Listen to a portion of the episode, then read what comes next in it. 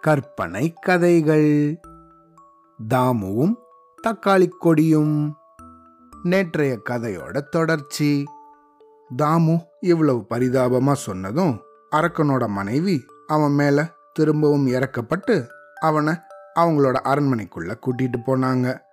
அங்க போனவங்க திரும்பவும் அவனுக்கு சில பழங்களை எல்லாம் கொடுத்து சரி சரி நீ வெளியே போய் சாப்பிட்டுக்கோ. இங்கிருந்து உடனே கிளம்பு அப்படின்னு சொல்லிட்டு இருக்கும்போது தும் தும் தும் தும் அப்படின்னு அந்த அரண்மனையே அதிரும்படி அந்த அரக்கன் வந்துட்டான். அரக்கன் நேர அரண்மனைக்குள்ள நுழைஞ்சு சமையல் உள்ள நோக்கி வந்துகிட்டு இருந்தான். உடனே திரும்பவும் இந்த அரக்கனோட மனைவி தாமுவ டபால்னு தூக்கி சமையல் அறையில இருந்த குளிர் காயறதுக்கான அடுப்புக்கு பின்னாடி அவனை மறைய வச்சுட்டாங்க. இந்த தடவை உள்ள வந்த அரக்கன் உடனேயே இங்க நிச்சயமா மனுஷ வாடை அடிக்குது.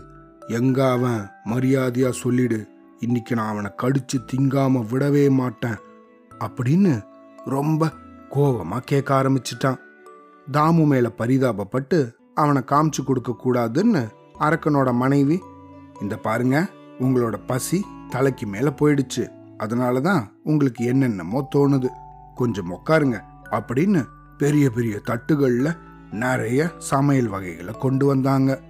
அவனும் எல்லாத்தையும் மலை மலை மலைன்னு சாப்பிட்டுட்டான். சாப்பிட்டதுக்கு அப்புறம் தன்னோட மனைவி கிட்ட என்னுடைய வாத்தை கொண்டு வா அப்படின்னு சொன்னான். இந்த அரக்கனோட மனைவியும் பக்கத்துல வேற ஒரு அறையில இருந்த வாத்து ஒன்று கொண்டு வந்தாங்க. அந்த வாத்து சாதாரணமான வாத்து கிடையாது. அது ஒரு தங்க முட்டையிடும் வாத்து. தன்னோட மனைவி அந்த வாத்தை கொண்டு வந்ததும் அது கிட்ட ஏ வாத்தே முட்டையிடு அப்படின்னு சொன்னான் இந்த அரக்கன்.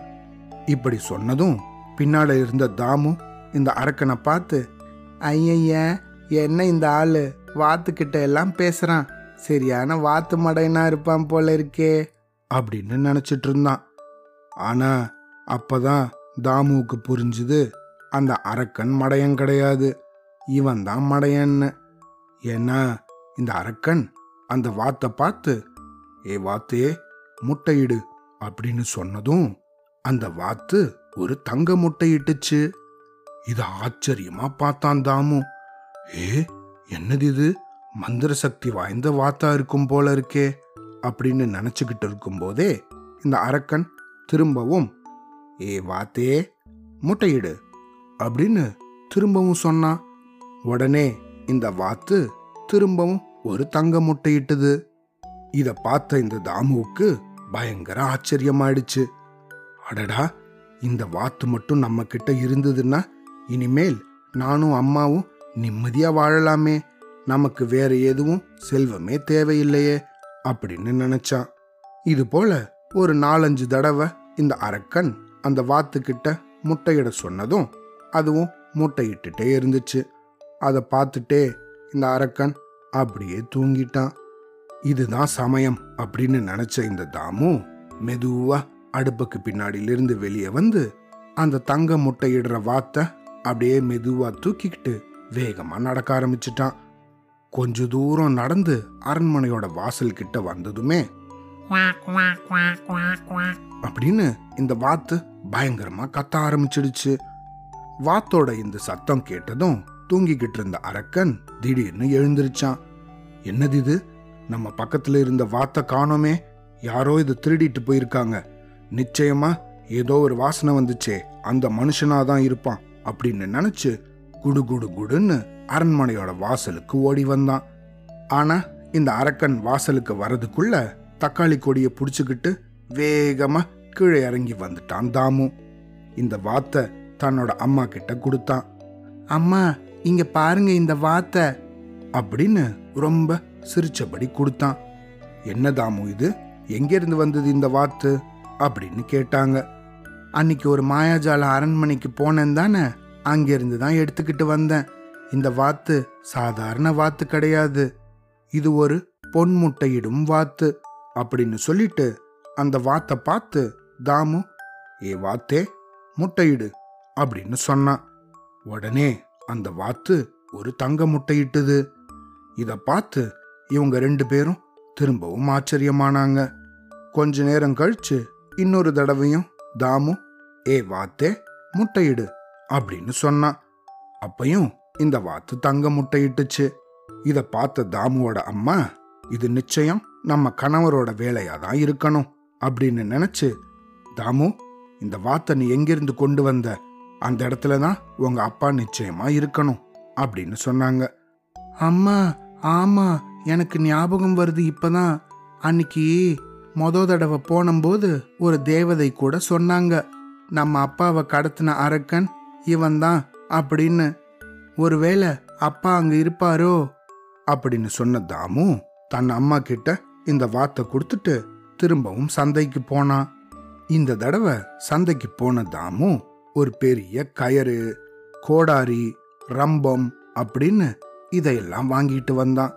ஏற்கனவே அவங்க கிட்ட இருந்த தங்க காசும் இப்ப கொண்டு வந்த இந்த தங்க வாத்தையும் வச்சு தாமுவோட அம்மா தாமுவை நல்லபடியா பார்த்துக்கிட்டு இருந்தாங்க.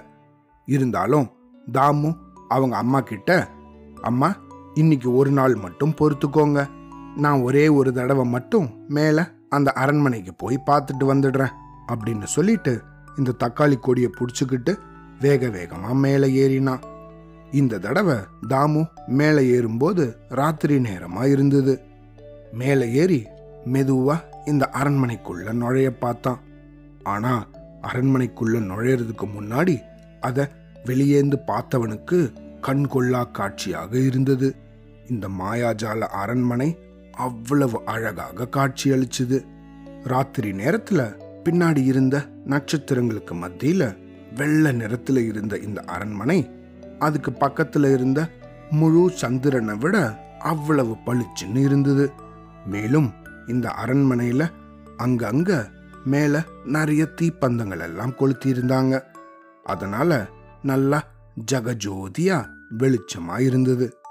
நம்ம எப்படியாவது உள்ள போய் நம்ம அப்பா எங்க இருக்காருன்னு தேடணும் அப்படின்னு நினைச்ச தாமு மெதுவா இந்த அரண்மனைக்குள்ள போனான் அரண்மனைக்குள்ள போனவனுக்கு ஏற்கனவே நிறைய அறைகளை அங்கங்க பார்த்தது ஞாபகத்துல இருந்தது.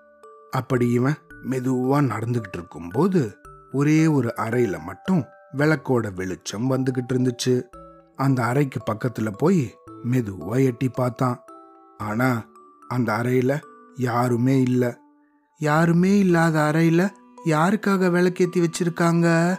அப்படின்னு பரிதாபமா நினைச்சுக்கிட்டே பொறுமையா நடந்தான். ஆனா அவன் நடக்கும்போது அதுக்கு பக்கத்துல இருந்த ஒரு அறையில ஏதோ ஒரு சத்தம் கேட்டுது. என்னது? இங்க எதுவுமே வெளிச்சம் இல்ல?